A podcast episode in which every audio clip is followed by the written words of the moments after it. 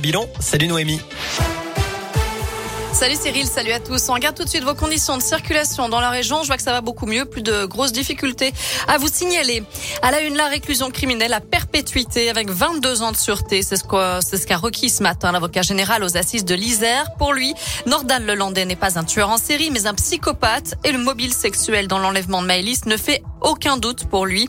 Des réquisitions que salue Maître Boguet, l'avocat du père de Maëlys la dangerosité criminelle, la nature même des faits qui sont reprochés à Nordal Lelandais, en ce que elle convoque euh, les actes les plus horribles puisqu'ils sont subis par euh, l'enfance qui incarne euh, également l'innocence.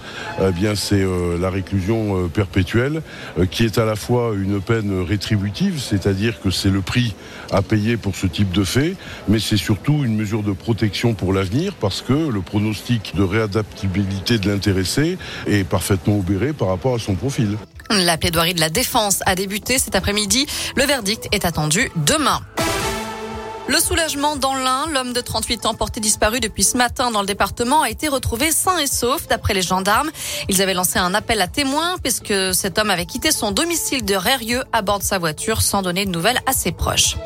Une championne olympique de retour dans la région, Chloé Trespech, la snowboardeuse lyonnaise qui a décroché l'argent à Pékin.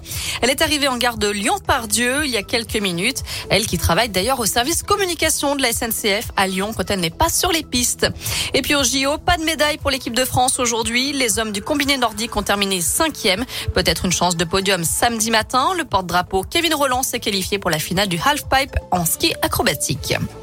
Les surveillants de prison étaient en grève aujourd'hui. Ils manifestent contre un projet modifiant leur grille de salaire et leur plan de carrière. Mouvement suivi dans une cinquantaine d'établissements pénitentiaires en France. Les agents ont bloqué temporairement les entrées des prisons ce matin. Moins de 100 000 nouveaux cas de Covid en France ces 24 heures. On n'avait plus eu de chiffres aussi bas depuis le 24 décembre. Nous sommes au début d'une nouvelle ère, selon Jean-François Delfrécy, le président du Conseil scientifique. C'est ce qu'il dit dans un entretien en Parisien. Une nouvelle ère qui sera marquée par une circulation contrôlée du virus. Selon lui, nous sommes en train d'en finir avec Omicron. C'est officiel, la France quitte le Mali, poussée dehors par la junte au pouvoir. Emmanuel Macron a confirmé ce matin le retrait militaire. La France lutte contre le terrorisme depuis 2013 au Mali avec l'opération Barkhane.